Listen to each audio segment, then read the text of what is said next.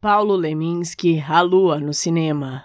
A Lua foi ao cinema. Passava um filme engraçado. A história de uma estrela que não tinha namorado. Não tinha, porque era apenas uma estrela bem pequena, dessas que, quando apagam, ninguém vai dizer que pena.